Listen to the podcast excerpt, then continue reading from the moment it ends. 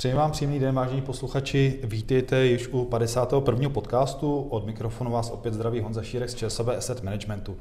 Úvodem mi dovolte zmínit, že tento podcast má pouze informační charakter, nejedná se o návrh na uzavření smlouvy, investiční poradenství nebo jinou investiční službu. Hodnota investic může kolísat a její návratnost není zaručena. Tak, to bychom měli ten základ. A nyní mi dovolte se věnovat uh, speciálnímu hostu, který je, kterým je Dominik Rusinko, což je makroekonomický analytik v ČSOB. Dominiku, vítej, ahoj. Ahoj Honzo, díky za pozvání. Já ti předem děkuji za chvilku tvého času. A na začátku mi prosím tě dovol se zeptat na to, co to obnáší být makroekonomickým analytikem. Tak eh, my se v našem týmu, který se nazývá eh, makroekonomický výzkum a sedíme na finančních trzích, tak eh, se snažíme analyzovat ekonomiku, konkrétně já mám na starosti ekonomiku českou, takže to jsou všechny makroekonomické a finanční eh, indikátory, které si můžeš představit od eh, růstu HDP přes inflaci, to je teď eh, docela v kurzu, přes ty proměny, které jsou nejdůležitější například pro banku, což jsou krátkodobé úrokové sazby, které stanovuje ČNB, nebo ty dlouhodobé. No a samozřejmě my se snažíme nejenom analyzovat to, co se stalo, nebo děje právě teď, ale dívat se i trošku do budoucna, což je nakonec to, co vlastně nejvíce zajímá jak banku, tak samozřejmě i naše klienty, zajímá to regulátora a nakonec to zajímá třeba taky novináře, kteří jsou taky jedna z těch cílových skupin našich výstupů. Hmm, věřím, že tohle bude zajímat i naše posluchače. Eh, pojďme tedy eh, možná dál, protože ty jsi zmiňoval, že vysoká inflace to je určitě téma ještě minimálně pár měsíců, možná spíš let ještě téma bude. Eh, ale do určitý míry se jedná asi spíš jenom o špičku ledovce toho, co tady bylo v minulosti. Mohl by si třeba nějak popsat v kostce vlastně, eh, v jaké situaci se aktuálně nacházíme? Mm-hmm.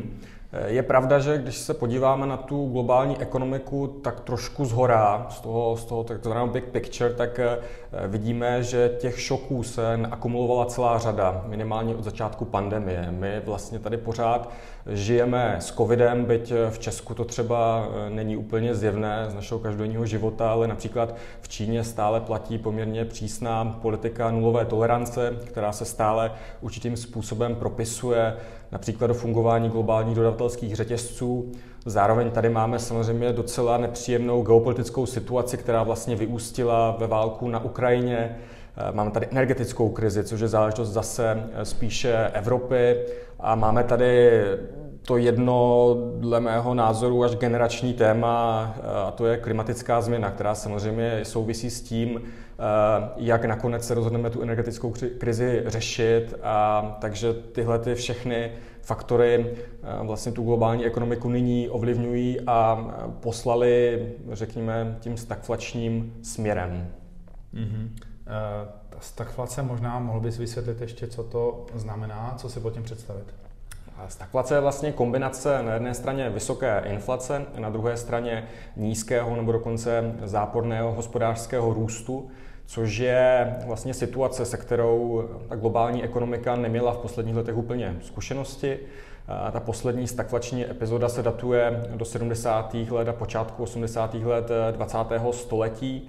A ta situace, respektive ta, ta stagflační krize je nepříjemná v tom, že vytváří dilema pro měnovou politiku, protože když máte v úzovkách standardní hospodářskou krizi, například jako v roce 2008, tak centrální banky na ten pokles ekonomické aktivity a, a, a nižší inflaci, někdy až deflaci, tak můžou zareagovat tím, že uvolní měnovou politiku nebo k tomu přidají nejenom tedy skrze uvolnění politiky, skrze nižší úrokové sazby, ale také skrze nějaké nekonvenční nástroje měnové politiky typu kvantitativního uvolňování, tím tu ekonomiku i inflaci nakopnou. To dnes vlastně dělat nemůžou, protože kdyby se rozhodli dále uvolnit měnovou politiku, tak sice podpoří růst, ale tu inflaci dále vybudí ještě na vyšší hodnoty.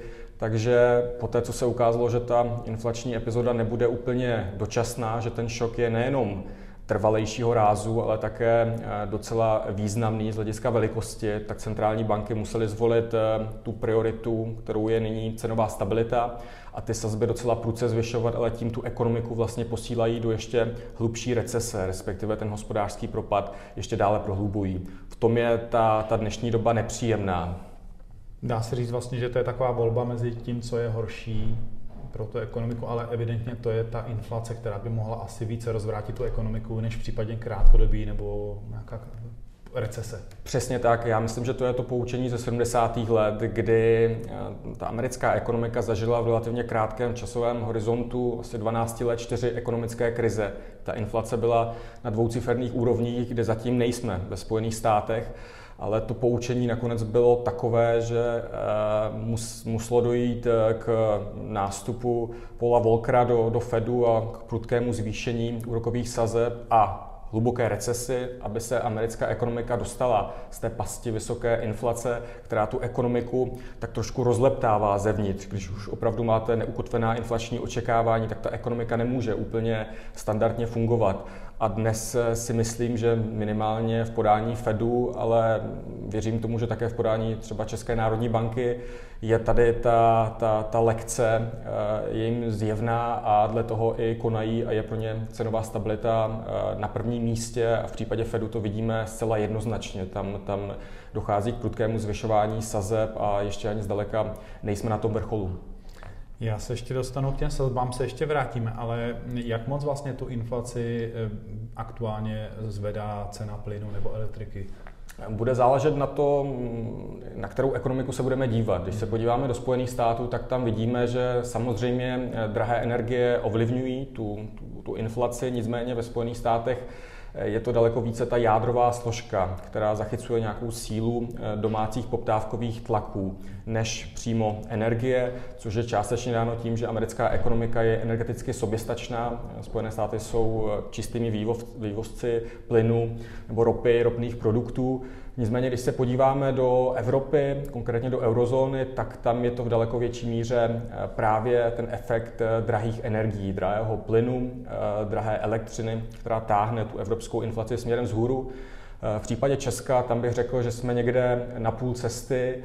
Spíše bych řekl, že jsme blíže těm spojeným státům, protože i u nás máme poměrně silnou, poměrně vysokou jádrovou inflaci, která zase ukazuje, jak jsou silné ty domácí poptávkové tlaky, což je dáno tím, že my už jsme vlastně do, do pandemie vstupovali s poměrně přehrátým trhem práce, což platí i nyní. Navíc během pandemie se poměrně dramaticky uvolnila i fiskální politika, což byl další, řekněme, stimul do té domácí poptávky. No a tady tenhle ten mix pak eh, vyústil i v to, že eh, jsme měli nejvyšší inflaci, nebo jednu z nejvyšších inflací v Evropské unii. Mm-hmm. A když bychom ještě zůstali u těch energií, je možný aktuálně předpovídat, eh, kam by se ta cena mohla v následujících měsících dostat, jestli zažijeme to maximum už v blízké době nebo ještě ne? Já bych chtěl říct, že to jde a že to umíme, ale, ale je to jako velmi těžký úkol. Ehm, popravdě, my jsme se dostali někdy na konci léta na úrovně v případě plynu nad 300 eur za megawatt hodinu, v případě elektřiny v Německu to bylo snad 1000 eur za megawatt hodinu, které jsme nepředpokládali ani v tom našem nejčernějším scénáři, v tom, v tom opravdu, kdy, kdy eh, ty ceny budou bolet celou ekonomiku. Takže si úplně netroufám odhadnout, jestli jsme dosáhli vrcholu, ale eh, když se podíváme například, co nám říká trh, co nám říkají forwardové křivky, což není úplně eh, prognóza, nebo není to úplně cenový výhled, ale dává ti to indikaci toho, jak se vyvíjí eh, nabídka a poptávka, jestli ten trh očekává, že to napětí přetrvá, tak tam vidíme, že minimálně na trhu s plynem si trh myslí, že tohle to není úplně krátkodobá záležitost a že to napětí na trhu přetrvá nejen tuto zimu, ale také tu další. A to je v zásadě i náš pohled. My si myslíme, že tohle to není krátkodobý šok, který odezní s tím, jak skončí topná sezóna eh, na jaře příštího roku, ale že jsme eh, v určitém stavu, kdy je tady opravdu nedostatek plynu, možná až strukturální, který nebudeme schopni úplně rychle eh, vykompenzovat a ty ceny zůstanou spíše na vyšších úrovních rozhodně v porovnání s tím, na co jsme byli zvyklí v období vlastně těch posledních desíti let, kdy průměrná cena plynu stála nějakých 16 eur za megawatt hodinu, tak dneska se pohybujeme přibližně desetinásobku. Když to vlastně zase zavalíme zpátky do, té, do toho pohledu na tu inflaci, na ten globální vývoj, tam přece jenom ale centrální banky očekávají v tom příštím roce nějaké postupné uklidnění. Je to ale v rozporu s tím, co čekáš ty, nebo co čekáš, ale je pravda, že ten plyn asi není jediná komodita, která to ovlivňuje, že ano? Přesně tak. A my v zásadě očekáváme, že by, respektive v tom základním scénáři zase, že by se ceny mohly stabilizovat, že by už nemusely eh, tak dramaticky růst, jako jsme například viděli na konci léta. Takže i s ohledem na ty předpoklady, které se týkají cen energií, tak si myslíme, že by inflace eh, mohla eh, začít zvolňovat. Eh, nebude to v případě Česka ještě tento rok, tam spíš čekáme, že ta rizika jsou ještě směrem k o něco vyšší inflaci ale v tom příštím roce už bychom se mohli nějaké dezinflace dočkat. Eh, v Česku eh, poměrně výrazné v tom smyslu, že se dostaneme z těch aktuálních 18% na konci příštího roku možná někde k 5-7%, stále to nebude ten 2% cíl centrální banky, to nás čeká pravděpodobně až v tom roce přes příštím. Eh, v případě Spojených států i Evropy tam ten profil vypadá docela podobně. Ve Spojených státech je docela zjevné, že Fed udělá všechno pro to, aby inflaci srazil i za cenu toho, že by americká ekonomika mohla zažít eh, takzvané tvrdé přistání, kdyby to opravdu nemusela být mělká recese, ale něco hlubší a v eurozóně je to něco podobného.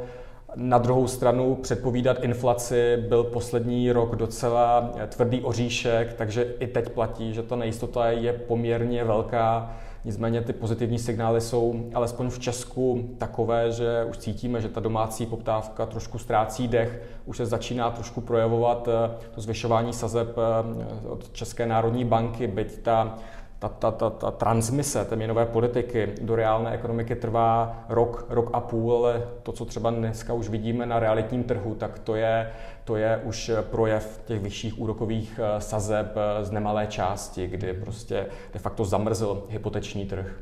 Je potřeba potom to zpomalení vnímat i třeba přes rostoucí nezaměstnanost? Je to jeden z faktorů? Bez toho to vlastně nepůjde. Mm-hmm. To je vlastně něco, okolo čeho se točí debata ve Spojených státech. To znamená, do jaké míry bude muset Fed tu ekonomiku um, zpomalit, uh, někteří možná říkají trošku v nadsázce až zabít aby vygeneroval dostatečně vysokou míru nezaměstnanosti a tím se stlumily vlastně poptávkové tlaky v ekonomice a tím i se snížila inflace.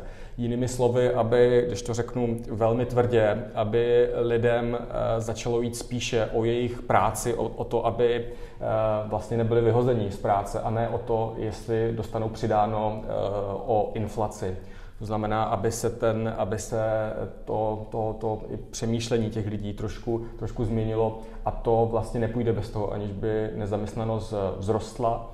A tady je možná zajímavé to, co říká už delší dobu Larry Summers, jeden z těch vlastně možná nejprominentnějších amerických ekonomů a ten říká, když se podíváte na to, v jakém stavu je americká ekonomika z hlediska toho, jak vysoká je inflace, jak nízká je nezaměstnanost, tak eh, historicky se ještě nikdy nestalo, aby za tohohle výchozího stavu americká ekonomika neskončila v poměrně eh, prudké recesi.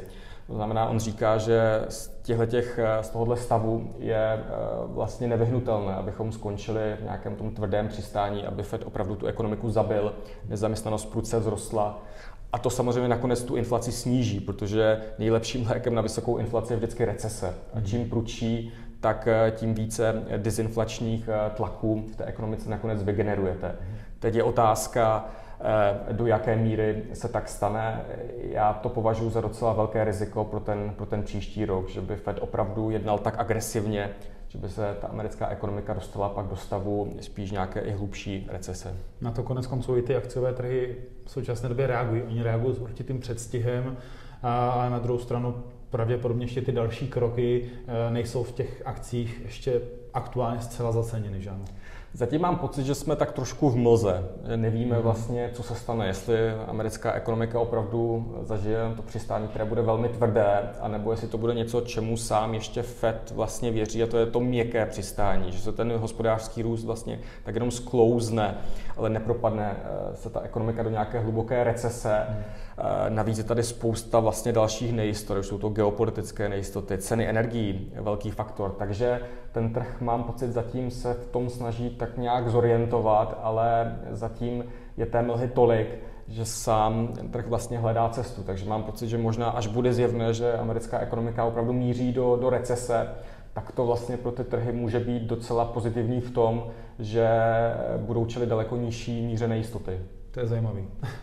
Eh, ještě mi dovol se vrátit k těm sazbám, protože asi hodně z nás zajímá eh, vývoj úrokových sazeb. Eh, říkali jsme, že ty sazby, nebo ta inflace by měla postupně se uklidňovat, měly by na to i následně teda reagovat centrální banky, nebo kde očekáváš ty stropy u těch sazeb? Mm-hmm.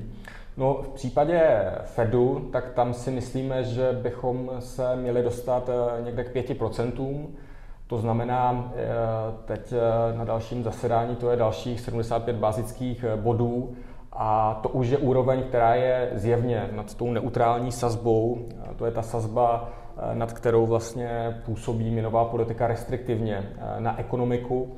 A to je už úroveň, při které některé sektory v americké ekonomice budou pod velkým tlakem. Příkladem realitní sektor, který už nyní zažívá eh, obrat zcela zjevně a pro něj ty vysoké úrokové sazby budou problémem. V případě Evropy tam si myslíme, že ta terminální sazba, vrchol sazeb bude někde okolo 3%, což je zatím stále poměrně velký prostor. V případě ECB jsme na 0,75%, takže tam máme do konce roku ještě jeden 75-bodový hike a jeden 50-bodový. E, nicméně i tam bychom se měli dostat nad tu úroveň e, neutrálních sazeb.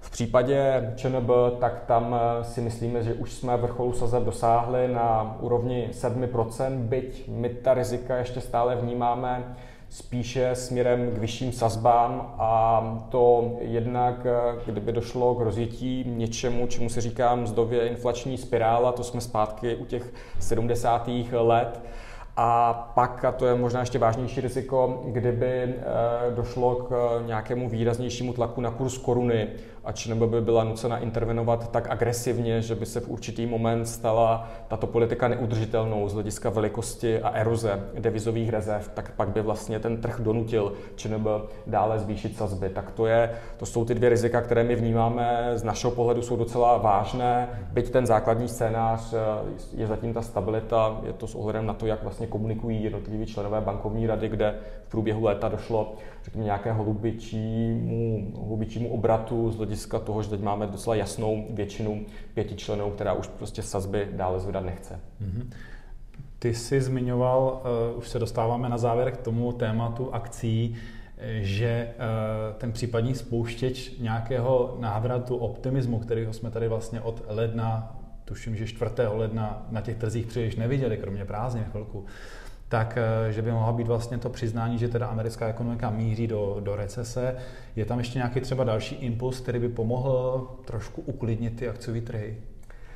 No já myslím, že určitě by pomohlo, kdyby Fed udělal něco, čemu se říká pivot, kdyby dal v celku jasně najevo, že teda končí s politikou prudkého zvyšování sazeb a Například ten, ten propad akciových trhů by byl uh, tak nesnesitelně velký, že by i Fed na to zareagoval, protože do toho, když padají akciové trhy, tak samozřejmě to generuje nějaký důchodový efekt, pokles bohatství v americké společnosti. Eh, nicméně tam si myslím, že zatím nejsme a zatím to nevypadá, aspoň podle těch posledních inflačních čísel, že by Fed chtěl něco podobného eh, provést nebo že by k tomu směřoval. Ony ty trhy vždycky tak trošku doufali, že by se to mohlo stát, ale pak když jsme viděli ty inflační čísla, které eh, poslední dva měsíce nebyly dobré a ten poslední týden to bylo takové deja vu, kdy ta inflace byla zase nad očekávání vysoká, hlavně ta jádrová složka, hmm. Tak to úplně nevypadá, že by Fed chtěl udělat nějaký dramatický obrat, nicméně to by určitě bylo něco, co by akciové trhy ocenily.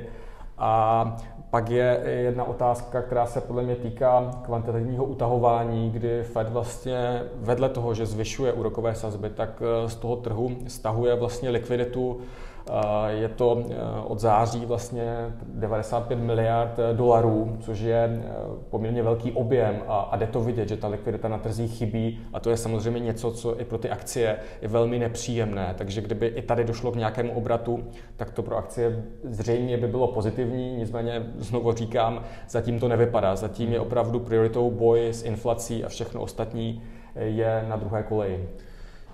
Eh, na závěr pojďme ještě zůstat v těch akcích, protože eh, ty jsi mi zmiňoval, že jsi taky investorem. Tak jaký ty seš typ investora a jak vlastně neseš tu současnou kolísavost? Já jsem typickým konzervativním investorem, že investuji dlouhodobě. Já jsem docela averzní k riziku. Eh, nakonec taky pracuji na finančních trzích, takže se to riziko snažím co nejvíce eliminovat, jak to jen jde. Takže ten současný pokles mě nějak úplně nedrásá, naopak to vnímám jako i příležitost pro, pro nákupy a pro to, aby si člověk vybudoval nějaké rozumné portfolio na mnoho let dopředu, protože některé ceny mi přijdou už atraktivní. Takže eh, z mého pohledu je to zatím spíš příležitost, nicméně eh, zeptej se mě za pár měsíců, když akciové trhy propadnou třeba o dalších 30%, tak možná už budu mluvit jinak. Eh, to je, to je dost dobře možné, že už to pro mě taková příležitost nebude, ale už to bude hodně bolet. Ale zatím to, to vnímám jako, jako nějakou realitu a spíše, spíše příležitost dokupovat. Dominiko, doufám, že se za těch pár měsíců spolu uslyšíme, ale nikoli v příležitosti poklesu o více než 10-20%. Samozřejmě to asi ovlivnit nemůžeme, ale věřím, že ta situace se snad v brzké době eh, uklidní nebo snad vyjasní. A já ti v každém případě děkuji za velmi cené a zajímavé informace, zkušenosti a budu se opět s tebou třeba při dalších podcastech těšit na slyšenou. Díky moc Honzo, moc jsem si to užil a budu se taky těšit. Ahoj. Děkuji a vám, vážní posluchači, také přeji příjemný den a mnoho pracovních i osobních úspěchů. Naschledanou.